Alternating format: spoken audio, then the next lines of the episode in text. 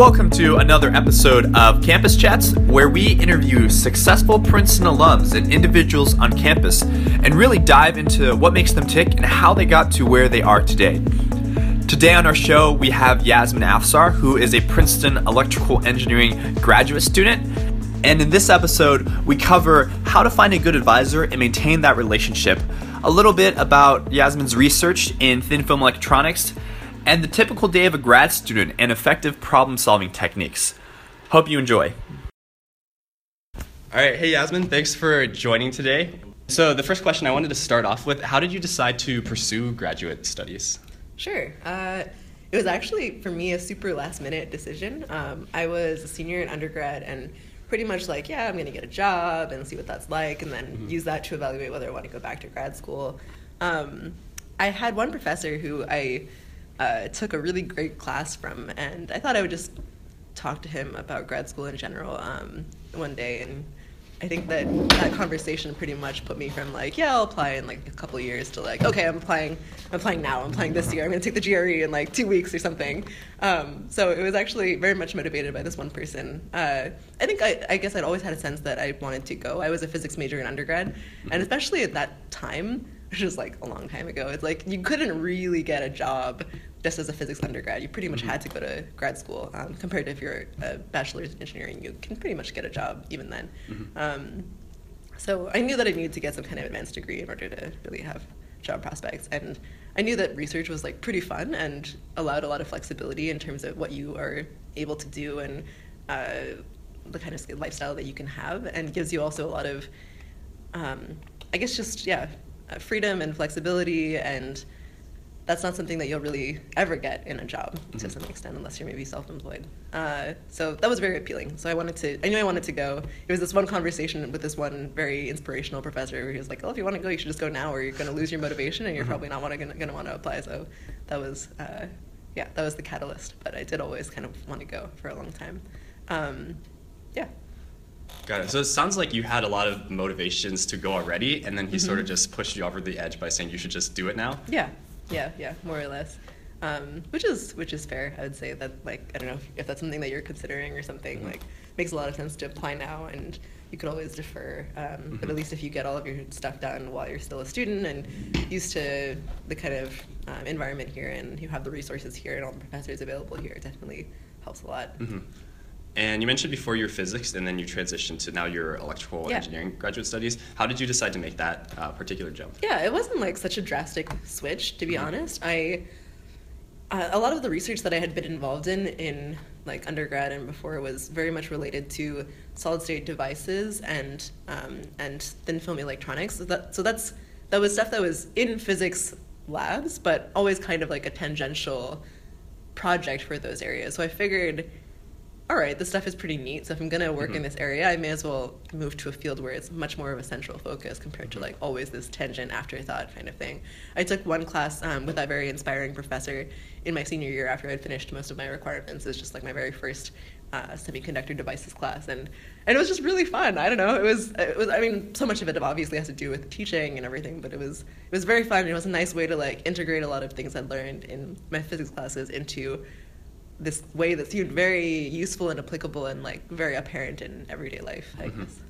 Got it. And f- I've heard for graduate students, finding the research advisor is really important. Uh, what went into your considerations when you were looking for a potential research advisor? Oh, it's so important, I think. mm-hmm. Yeah, I mean, because it's really they're not just your advisor. Like, you really want someone who's who's a mentor, who thinks of you as not just like a little robot in the lab, but who mm-hmm. thinks about you as a person with your needs and the fact that you're going to be there for a temporary amount of time and then you're going to go somewhere else and have a career and they need to think about the big picture and your best interest and everything. So many advisors don't do that. They, they mm-hmm. really think okay how can i hang on to the student for as long as possible and keep them productive in the lab and make sure they don't want to graduate? But no you don't want to be with someone like that. So the way that you can really i mean you just have to talk exhaustively i guess with as many different professors as you can in your department and other departments um, to try and get a sense of what uh, your dynamic would be like if you were to join that group, and then I'll obviously talk to like every grad student and get all the dirt that you can as well.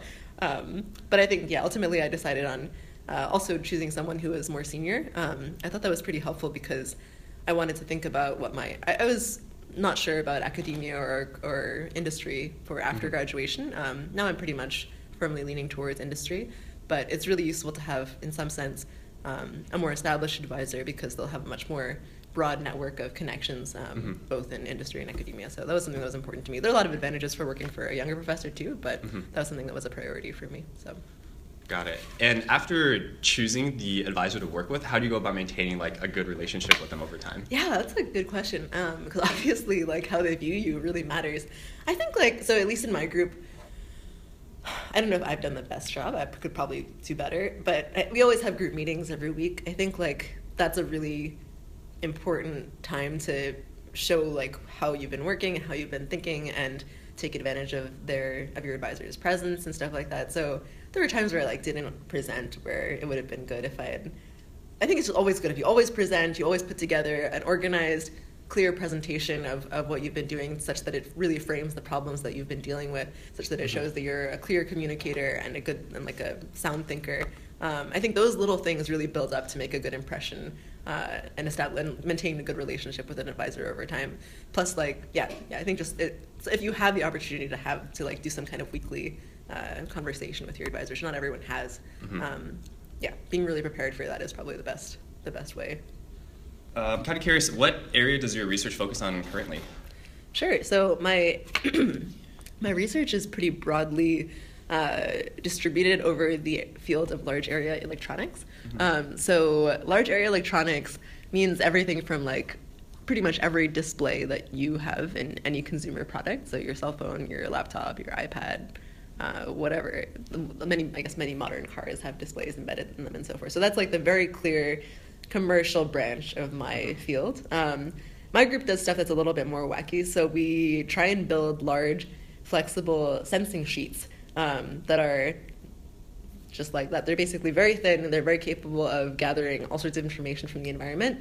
And the idea is that they can be laminated to surfaces. So, uh, say underneath a bridge to detect strain and early signs that something might be failing or getting overly fatigued, um, to a wall where you could have a collaborative workspace where uh, people can use gestures to control uh, computers and have different uh, speech commands by many different users recognized by the same overall system.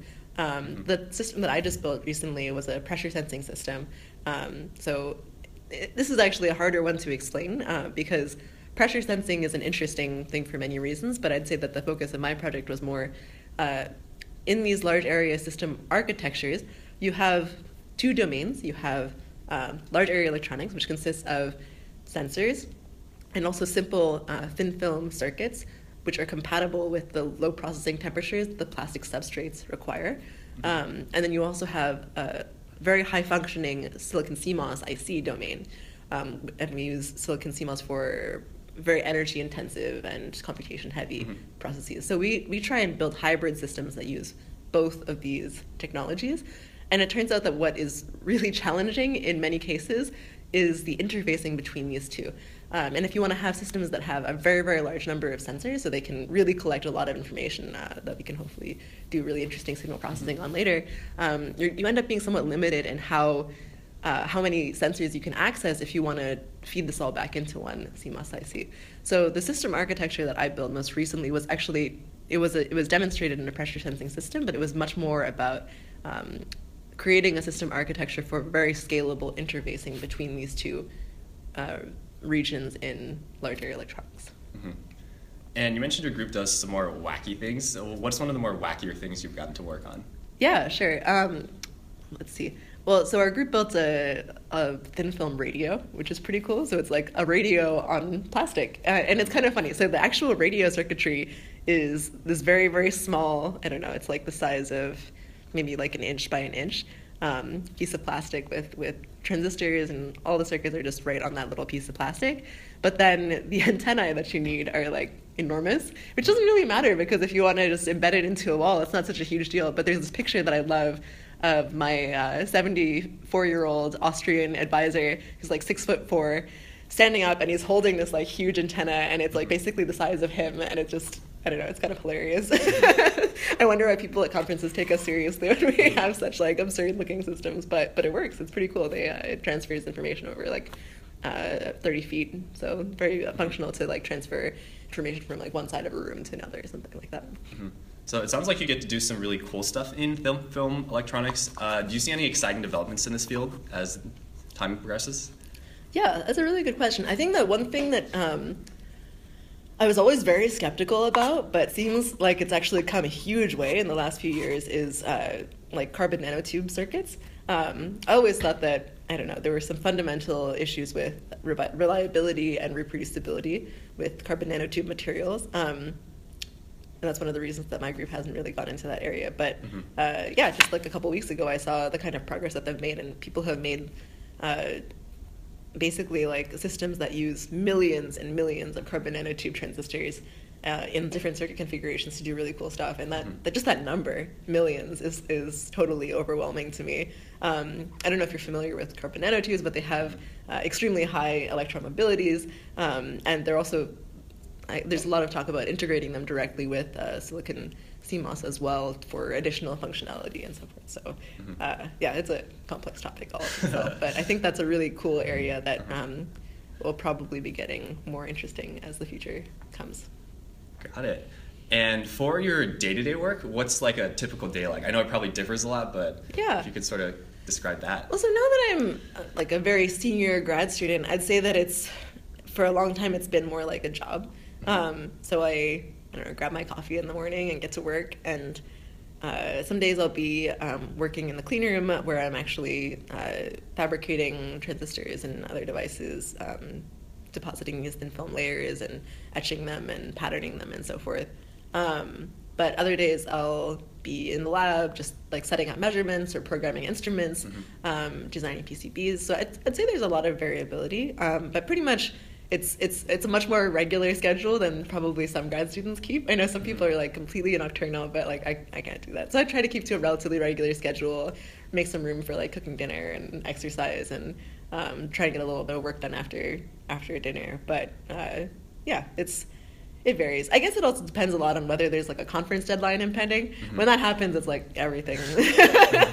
You're just working around the clock. But but when when that's not the case, I think you can have a pretty normal life and like even have weekends and mm-hmm. stuff. So nice. And when you start doing uh, research, what are some important like problem solving techniques you've developed over time?